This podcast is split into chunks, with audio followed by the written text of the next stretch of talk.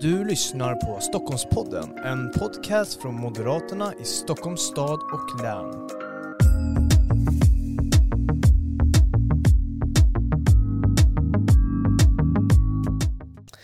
Varmt välkommen till ännu ett specialavsnitt av Stockholmspodden där vi pratar med våra listettor i alla våra kommuner här i Stockholmsregionen. Och idag ska vi bege oss till Sundbyberg och prata med dig, Axel Conradi. Varmt välkommen hit. Tack så mycket. Och eh, jag tänker att vi ska prata mycket om valet här den elfte september. Vi ska också prata om Sundbyberg som kommun.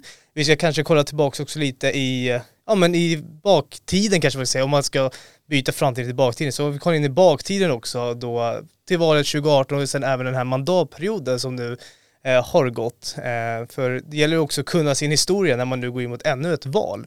Eh, men innan vi gör det, innan vi börjar prata om allt det här viktiga, så vill jag ändå fråga vem du är. Yes, jag heter Axel Conradi som sagt. Jag bor i Lilla Alby, precis vid Sundbybergs torg. Jag bor där tillsammans med min sambo och min lilla, min lilla katt som vi skaffade för, här för inte så länge sedan. Vi trivs väldigt bra i Sundbyberg. Det är just, just närheten mellan närheten till storstan och liksom närheten till parker samtidigt som jag tror gör att vi trivs så himla bra där. Mm. Skulle du kunna tänka dig att flytta någon annanstans? Ja, vi, vi får väl vi får se i framtiden. Men, men nu är mitt fulla fokus mm. på, att, på att bo i Sundbyberg och att, att leda Sundbyberg efter valet. Mm. Är du född och vuxen i Sundbyberg? Jag är född i en liten by, ungefär en mil norr om Norrtälje, som heter Svanberga. Och ja, men är uppvuxen där men har, har senare bott i olika delar av, av Stockholmsområdet egentligen. Mm. Men Sundbyberg är den bästa? Det tycker jag definitivt. Ja. Vi har verkligen landat här, ska sägas. Ja. Jag trivs väldigt bra. Ja, ja, härligt. Men vi ska kolla på din politiska erfarenhet. För det är alltså så här, de klassiska frågorna när man ska ja, men prata med en politiker och gå in kanske lite mer på djupet, det är så här, vad har man för politisk erfarenhet och vad har man för annan erfarenhet? Men vi börjar med den politiska erfarenheten då. Ja, men precis. Jag, jag, jag konstaterade det här om dagen här att jag nästa år kommer ha varit medlem i partiet i halva mitt liv. Jag gick med i, i Moderata ungdomsförbundet då som, som sexton-åring och ja, men var primärt aktiv då i M U F F R O S-lagen som det heter, då den lokala avdelningen i, i Norrtälje kommun.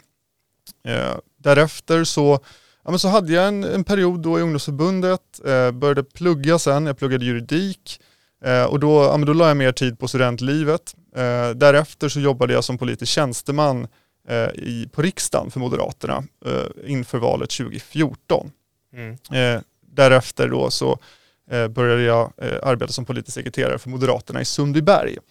Eh, och eh, då sen valet tjugo arton eh, så är jag då gruppledare och eh, oppositionsråd. Mm. Dessvärre får man väl ändå säga. Men mm. det ska väl bli ändring på det framöver. Det ska bli ändring på det här efter september. Men jag tänker bara, om du inte skulle blivit oppositionsråd. Vi ser att eh, du landade in den här politiska banan i dina yngre dagar och sådär. Var, var skulle du blivit då? Var skulle du landa någonstans? Jag studerade ju som sagt juridik. Mm. Och det ligger, mig, det ligger nog ganska nära till hands att, att säga att jag hade jobbat med någonting inom, inom det. Det är ju en väldigt, en väldigt bred utbildning som ger en ganska bred, bred, bred bas att stå på. Och det är svårt att säga exakt vad jag hade landat inom detta. Men jag tycker fortfarande juridiken är väldigt mm. spännande. Mm. Mm. Lagar och så vidare. Ja men precis, alltså, jag tänker eh, brott och straff är ju högt upp på, på tapeten nu till exempel och eh, det är ju en, en, en väldigt intressant, även liksom, rättslig diskussion att ha. Eh, hur vi på bästa sättet bygger ett samhälle som, som håller ihop och där, eh, där det finns konsekvenser om man inte håller sig till de eh, lagar och regler som vi har kommit överens om. Mm. Ja men precis så. Och här den elfte september så hoppas du äh, bli K S O då, då. Äh, lite efter det är det ju, man ska gå in i regelboken då. då. Äh, men om du nu ska få leda Sundbyberg, vad tycker du är det viktigaste, om man ska säga, ja, men, äh, egenskapen att leda en kommun? För det är inte vilket jobb som helst direkt. Nej det, det är det verkligen inte. Eh, jag tror att eh, integritet är sånt där ord som används ofta i sådana här sammanhang, men det handlar ju mycket om det. Alltså som, som den ytterst ansvariga politikern i en kommun så tror jag att en av de absolut viktigaste egenskaperna man har är ju att säga nej. Eh, kommunen ska inte, och ska inte göra allt utan det är viktigt att kommunen fokuserar på kärnuppgifterna. Eh, och inte som, som vi nu har haft i Sundbyberg har, har lagt pengar på plastsvanar och mm. självlysande renar och vad man nu kan tänka sig för, för projekt. Eh, utan kommunen ska liksom leverera god välfärd, bra skola, trygghet till sina invånare, och då måste en K S O kunna säga nej. Mm. Mm. Ja, men precis så. Och om du skulle vilja beskriva Sundbyberg idag då? Hur skulle du vilja beskriva det? Ja, men, så vi var inne på det lite ja. tidigare här. Jag är ju jag är ju kär i Sundbyberg. Jag tycker det är en fantastisk plats att vara på. Eh, och just som jag som var inne på tidigare, just den här närheten mellan eh, liksom livet i storstaden och naturreservaten samtidigt. Jag menar, vi har gångavstånd till Bromma flygplats, bara en sån sak. Mm. Eh, är det, en otrolig, eh, det finns otroliga förutsättningar i Sundbyberg. Eh, och de förutsättningarna är ju egentligen någonting som förpliktigar också kommunen att, att leverera liksom, toppkvalitet eh, i alla aspekter. Och där tycker jag att, att i, i mångt och mycket så kan vi i Sundbyberg bli bättre. Mm. Man kan alltid bli bättre. Ja, men exakt. Alltså mm. inte minst Sundbybergs kommun. Mm. Alltså som, som, som du kanske vet så har ju Sundbyberg styrts av Socialdemokraterna i princip oavbrutet sedan allmän rösträtts införande. Eh, och det har satt sina spår. Eh, vi har eh, lägre lärarlöner än alla kringliggande kommuner. Vi har låga skolresultat till exempel. Eh, vi, vi har en, en, en hög skatt, särskilt om man jämför med, med grannkommunen Solna. Mm. Eh, så att det, det finns mycket att ta tag i för att just se till att den här liksom, potentialen som finns i Sundbyberg verkligen Eh, verkligen få tillåtas att blomstra, blomstra fram. Mm. Jag tänker under den här mandatperioden tjugo arton till tjugo tjugotvå, hur har Sundbyberg utvecklats? För då har ju ni varit i opposition här, och hur har det utvecklats? Överlag skulle jag säga, eller mycket, mycket går ju åt rätt håll, inte minst på grund av de liksom, eh, geografiska förutsättningarna som finns. Alltså Sundbyberg är en bra plats att bo på. Samtidigt så finns det stora problem. Alltså vi ser att otryggheten och brottsligheten sprider sig till fler stadsdelar. Vi har ju Hallonbergen och Rissne som bekant, som är då ett av polisens riskområden. Och det är ju inte ovanligt med liksom misshandel, skottlossningar, rån, eh, våldtäkter och andra hemskheter. Eh, och det är ju ett av våra absolut viktigaste uppdrag som politiker, att säkerställa liksom den basala delen av människors tillvaro. Att de kan känna en trygghet mm. eh, och, och känna att samhället verkligen finns där och sluter upp. Eh, en annan sån fråga är ju skolan. Eh, Sundbybergs eh, kommunala skolor, i Sundbybergs kommunala skolor eh, så är ju en av fem elever klarar ju inte eh, grundskolan nog att komma in på gymnasiet. Alltså man har inte tillräckliga betyg för att komma in på gymnasiet. Eh, och jag menar, det är ju någon, det är om någonting är ju ett underbetyg eh, till, till liksom eh, De för, alltså vilka förutsättningar man ger våra elever och våra ungdomar att ta sig vidare. Ehm, och jag tror att ett, ett, liksom ett moderat ledarskap som verkligen hade sett till att vi fokuserar på kärnverksamheten, sett till att vi höjer lärarlönerna och fokuserar på tryggheten och, och liksom, ja, men ordning och reda. Så, ehm, tror jag hade gjort verklig skillnad för Sundbybergs invånare. Mm. Så tryggheten och skolan, viktiga lokala frågor här i Sundbyberg. Om vi ska vara kvar lite i mandatperioden tjugo arton till tjugo tjugotvå, så tänker jag bara så här, erfarenheter och lärdomar som du tar med dig från den här mandatperioden. Finns det några sådana som kanske kan leverera en valvinst här i elfte september? Ja, men jag, jag tror just det att, att, att fokusera på det som verkligen är kärnan i den kommunala verksamheten. Alltså det som verkligen är viktigast i människors liv. Eh, att, man, att man kan känna en trygghet i att, att skolan levererar den, den kunskapen som ens barn behöver. Att man inte behöver känna sig otrygg när man är ute på kvällen. Och att kommunen inte spenderar dina skattepengar på fel saker. Mm. Utan alltså att det finns en, en tydlig prioritering eh, i kommunen som löpande görs för att säkerställa att liksom, det, det finns den största respekten för dina, dina skattepengar och att de hamnar på rätt saker. De tre sakerna tror jag verkligen är någonting som, som Sundbybergs invånare eh, bryr sig om och kommer vilja se förändring av mm. framöver. Mm. Så den elfte september, eh, då valet tjugo tjugotvå, det kommer då från er sida fokuseras på att lösa. Eh, det går inte att lösa kriminaliteten på, på lokal nivå, men man kan göra insatser för att öka tryggheten. Eh, och även då skolan, att försöka öka de resultaten. Det är två lokala frågor som, som ni kommer driva då i valrörelsen här och till elfte september. Ja, precis. Eh, och, och det kan ju också tilläggas då just det här med, med ordning och reda i ekonomin. Alltså Sundbyberg har ju växt väldigt mycket de senaste tio femton åren. Och det sätter sina spår i en organisation. Och det vi har sett i Sundbyberg då, det är att, att eh, verksamheternas kostnader, alltså hur mycket vår kommunala verksamhet kostar, ökar snabbare än vad eh, skattepengarna som kommer in ökar varje år. Så att det finns liksom ett strukturellt underskott där som vi hela tiden behöver tampas med. Om man inte gör någonting åt det och ser till att vi fokuserar på kärnverksamheterna, ja, men då, då riskerar vi ju nedskärningar mm. i det som människor tycker är absolut viktigast. Man ska aldrig glömma den kommunala ekonomin, för den är verkligen grunden mm. till, till den kommunala välfärden. Mm. Mm. Ja, men precis så. Och jag tänker nu, om man ska ställa den kanske självklara frågan som du kommer eh, bli frågad många gånger, det är ju varför, varför är Moderaterna det självklara valet för mig i Sundbyberg? Eh, det är ju den här frågan som alla väljare i Sundbyberg ställer till dig. Eh, om du skulle vilja bemöta den frågan, hur skulle du göra? Ja, men, eh, jag, jag tror att alltså, Moderaterna är partiet för ordning och reda. Vi är partiet för tryggheten och vi är partiet för bättre kunskapsresultat i skolan. Eh, och vi ser att om vi fortsätter på den inslagna linjen eh, så kommer fortsatt inte eh, liksom tillräckligt många barn klara skol, eh, kunskapsresultaten i skolan. Vi kommer se en ökad trygghet i alla stadsdelar eh, och vi kommer se en, en ekonomi och en, och en arbetslinje som egentligen inte eh, som inte eh, ja, men, ja, en, att, att människor har egentligen för lite incitament att, att gå från bidrag till jobb. Uh, och om du tycker att det här är viktigt, uh, de, här, de här tre sakerna, då tycker jag definitivt att Moderaterna är partiet för dig. Mm, mm. Ja, men precis så.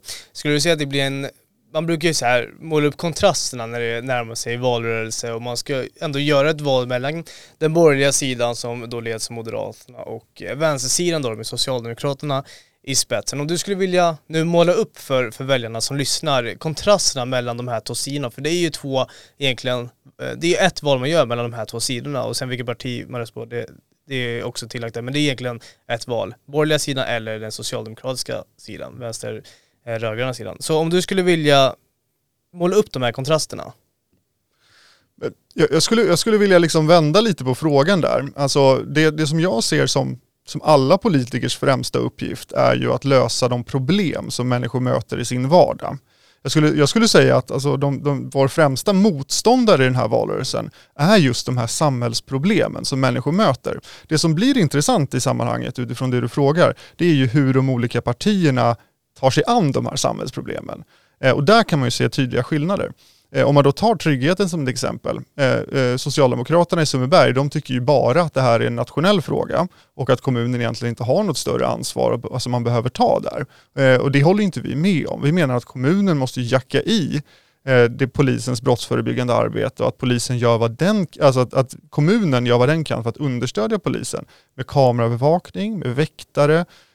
Vi förestår ett trygghetscentrum i Hallonbergen till exempel där väktare, grannsamverkan, polisen, socialtjänsten och, och, och liknande eh, verksamheter kan samordna sitt trygghetsskapande arbete. Eh, vi har konkreta förslag och det saknar Socialdemokraterna på trygghetsområdet. Eh, om man tar skolan som ett exempel, eh, där har vi inte sett en höjning av skolpengen under hela den här mandatperioden sedan tjugo arton. Och det gör ju att vi har svårt att behålla och attrahera de bästa lärarna. Det är en hög konkurrens i Stockholmsområdet. Och där har ju Moderaterna konsekvent varje år gått fram i våra budgetförslag med höjda lärarlöner. Mm. Och jag konstaterar att det är någonting som Socialdemokraterna inte har prioriterat. Så där finns det också en tydlig skillnad. Mm. Mm. Den, den tredje stora skillnaden skulle jag säga, det handlar ju om synen på arbete. Och vi ser ju i liksom sviten av coronapandemin att, att många människor har blivit arbetslösa och, och Sundbyberg sticker ut där. Vi har en högre arbetslöshet än rikssnittet. Alltså trots då att vi ligger eh, ja, men ett stenkast från, från liksom Stockholms innerstad egentligen med, med alla de liksom förutsättningarna och fördelarna som det ger. Eh, så har vi ändå en hög arbetslöshet. Och, och då när... I det läget så väljer Socialdemokraterna att liksom nedmontera den arbetslinjen som Moderaterna genomförde under förra mandatperioden. Alltså att man sänker incitamenten att gå från bidrag till jobb. Det är, jag tycker det är fullkomligt... Eh, eh, det, är, det är en märklig ordning där man, där man ser att eh, det finns ett problem med människor som är arbetslösa, bidragsberoende, hamnar i ett utanförskap. Ja, men då sänker man incitamenten att gå från bidrag till arbete.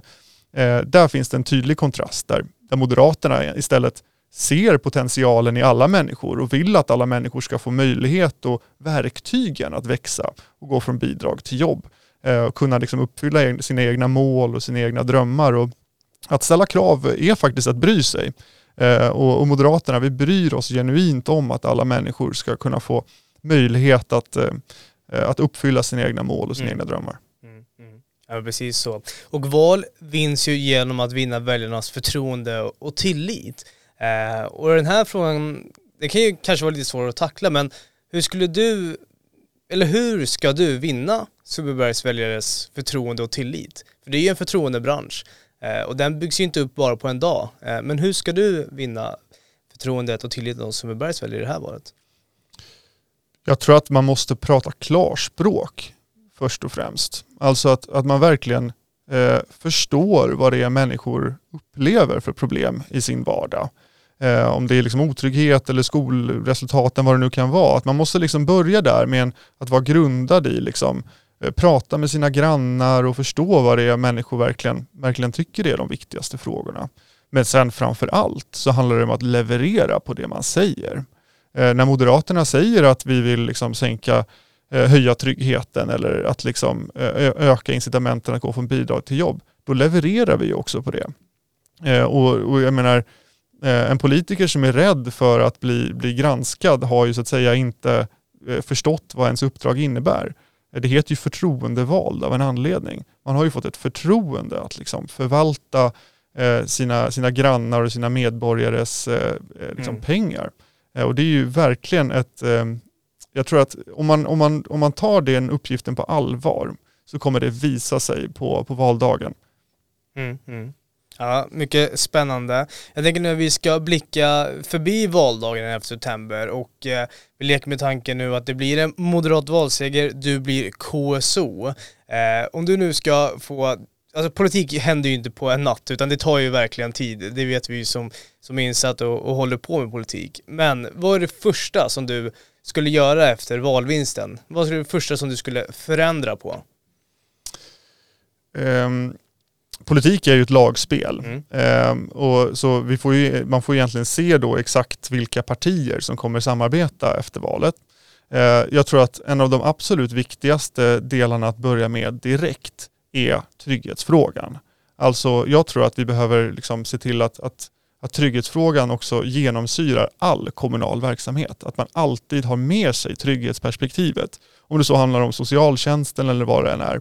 Så där tror jag att man behöver liksom ett, ett systemskifte eller ett, ett, ett skifte av synsätt när det kommer till trygghetsfrågan. Eh, det är en av de första grejerna eh, som, som, vi hade, som vi behöver ta tag i. För det är en av de sakerna som sänker livskvaliteten för Sundbybergs invånare allra mest. Mm, mm. Så det är det första som du skulle ta tag i? Yes. Det andra, skolan? Ja, men skolan är, ja. är också högt upp ja. eh, och, och där finns det ju... Det, Alltså, politiker ska ju inte lägga sig i hur lärare bedriver undervisning eller hur rektorerna bedriver sina skolor. Så att det, är ju, det finns ju ett begränsat antal möjligheter för oss politiker att, att egentligen göra skillnad. Men en av dem är ju just att höja lärarlönerna. För att vi vet ju att liksom ökade kunskapsresultat, det börjar ju med läraren. Att man har en bra, kompetent, engagerad lärare som inte behöver sitta och göra en massa administrativa uppgifter utan kan vara en lärare i klassrummet. Det hade verkligen varit en, en, ja, men den andra då, eller ja, vad du ska säga. Ja. Förmodligen i praktiken så gör man då de här eh, ja, parallellt precis, så att exakt. säga. Så. Ja, det är inte så att man tar en och en och en utan det är en parallell process med, Nej, med alla möjliga eh, saker och ting som måste åtgärdas. Exakt, och vi, vi har ju ett, ett valmanifest som vi har antagit eh, där, där vi lägger upp egentligen planen för hur vi ska få, hur vi ska få ordning på Sundbyberg. Mm. Eh, och, och för den som är intresserad så kan man ju läsa mer där. Eh, men där... där Visa, det syns ju också just fokusen just på, på tryggheten, eh, på, på skolan och på, på arbetslinjen. Att mm. allt ska löna sig att arbeta. Om vi nu ska blicka ännu längre framåt än kanske bara ett år efter valdagen. Vi säger tio till tjugo år och eh, dina barn ska växa upp här i, i Sundbyberg. Vad vill du att Sundbyberg ska vara för kommun då? Vad är visionen? Vart vill du nå? Ja, men det, är en, det är en väldigt... Eh, Det är inte alltid så ofta i kommunpolitiken man får, man får tillfälle att liksom stanna upp och, och blicka framåt. Eh, men jag tycker att det är, är otroligt viktigt att man också tar sig den tiden. Eh, jag ser att vi måste, vi ska bygga vidare på, på det som gör Sundbyberg idag till en av Sveriges mest attraktiva platser att bo på. Eh, en, både liksom pulsen i storstan, Sundbyberg är ju Sveriges mest restaurangtäta kommun till exempel. Eh, och det är ju styrkor vi ska bygga vidare på. Eh, med närheten till, till naturreservat och grönområden så att man egentligen får bästa av två världar, allt inom en kort promenad. Eh, sånt ska vi bygga vidare på.